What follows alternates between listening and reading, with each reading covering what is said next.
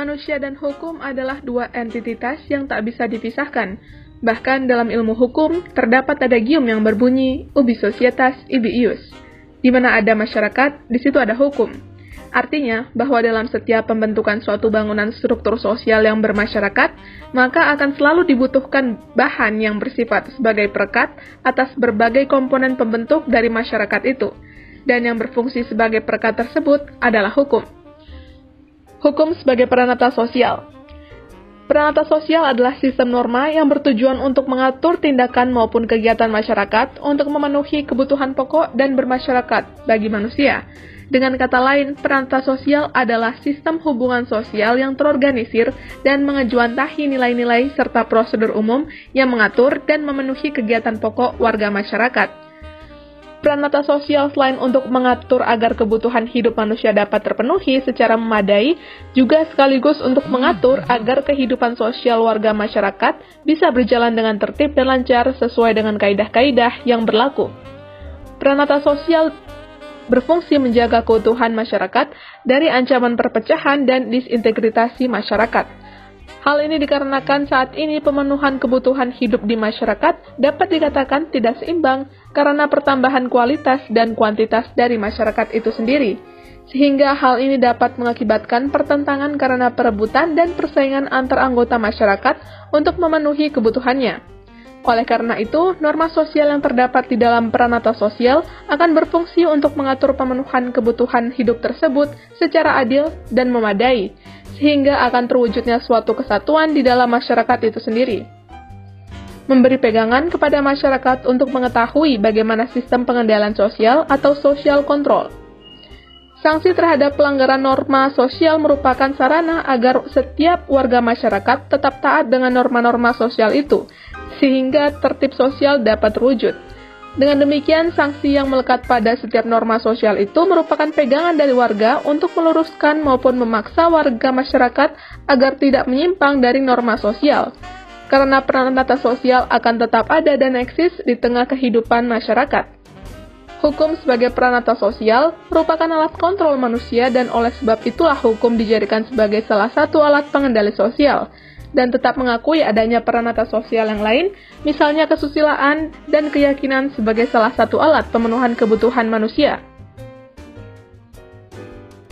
Fungsi hukum 1. Fungsi hukum sebagai a tool of social control 2.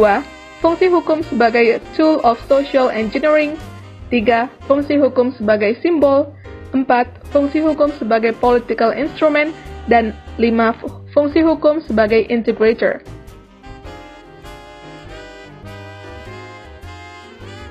Tata Hukum Indonesia Pada dasarnya, tata hukum sama dengan sistem hukum. Ridwan Halim Suatu cara atau sistem dan susunan yang membentuk keberlakuan suatu hukum di suatu wilayah tertentu dan pada waktu tertentu. Tata hukum suatu negara atau ius constitutum adalah tata hukum yang diterapkan atau disahkan oleh negara itu. Dalam kaitannya di Indonesia, yang ditata itu adalah hukum positif atau yang berlaku di Indonesia.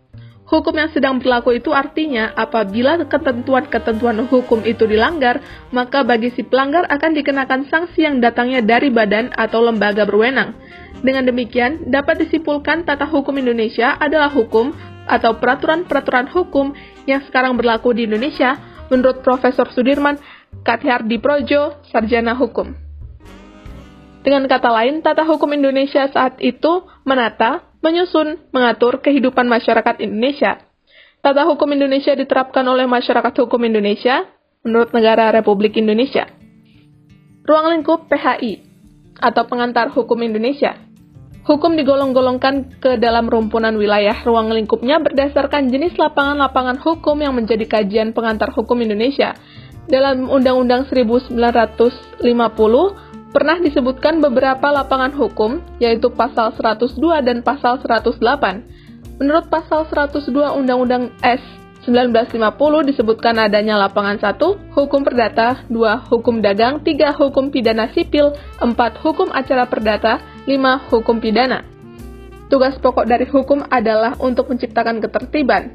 Oleh karena ketertiban merupakan syarat terpokok daripada adanya suatu masyarakat teratur yang mana hal tersebut berlaku bagi masyarakat manusia di dalam segala bentuknya.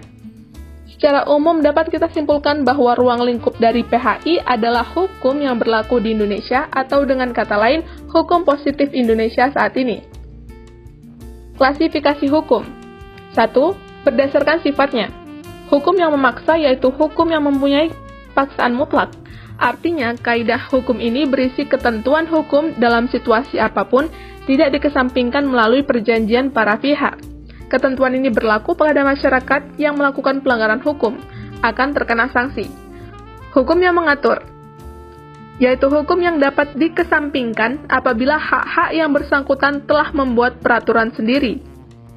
Artinya, kedua pihak yang memiliki perjanjian tersendiri di luar aturan hukum tidak akan digunakan, akan tetapi kesepakatan kedua berdasarkan fungsinya. Hukum material yaitu hukum yang memuat peraturan yang mengatur kepentingan dan hubungan yang berwujud pemerintah, perintah atau larangan, atau hukum berdasarkan fungsinya. Hukum material yaitu hukum yang memuat peraturan yang mengatur kepentingan dan hubungan yang berwujud perintah dan larangan, atau hukum yang mengatur isi hubungan antar sesama masyarakat, antar warga negara, maupun penguasa. Contoh dari hukum ini adalah Kitab Undang-Undang Hukum Pidana, Kitab Undang-Undang Hukum Perdata, dan berbagai undang-undang lainnya. Hukum formal yaitu hukum yang memuat peraturan yang mengatur tentang cara pelaksanaan hukum material. Hukum formal disebut juga dengan hukum acara, seperti hukum acara perdata atau KUHAP, hukum acara perdata, dan HAPTUN. 3. Berdasarkan isinya. Hukum privat yaitu hukum yang mengatur hubungan antara orang yang satu dan yang lain dengan menitik beratkan kepada kepentingan perorangan. Hukum publik yaitu hukum yang mengatur hubungannya antara negara dengan alat kelengkapannya atau hubungan antara negara dengan warga negara. 4. Waktu berlakunya. Ius constitutum atau hukum positif, yaitu hukum yang berlaku sekarang bagi suatu masyarakat tertentu di suatu daerah tertentu Hukum ini disebut juga dengan tata hukum. Contohnya, tata hukum pidana berdasarkan KUHP sekarang. Ius constituendum, yaitu hukum yang diharapkan berlaku pada masa yang akan datang. Misalnya, hukum pidana internasional yang masih terus berjalan tersusun dengan menerima masukan hukum pidana Islam Indonesia. 5. Berdasarkan wujudnya. Hukum objek objektif 5. Berdasarkan wujudnya. Hukum objektif yaitu hukum di suatu negara berlaku umum. Hukum subjektif yaitu hukum yang timbul dari hukum objek objektif dan berlaku kepada seseorang tertentu atau lebih. Disebut juga dengan hak atau hak dan kewajiban yang lahir dari hukum objektif. 6. Berdasarkan daya kerjanya. Hukum memaksa yaitu di mana aturan hukum dalam konkret tidak dapat dikesampingkan, dengan kata lain aturan hukum yang tidak boleh tidak dilaksanakan atau diikuti oleh para pihak. Hukum mengatur, yaitu hukum ini di, dijalankan bila mana kedua pihak tidak melakukan sendiri suatu peraturan atau membuat sendiri peraturan tersebut, tetapi tidak lengkap.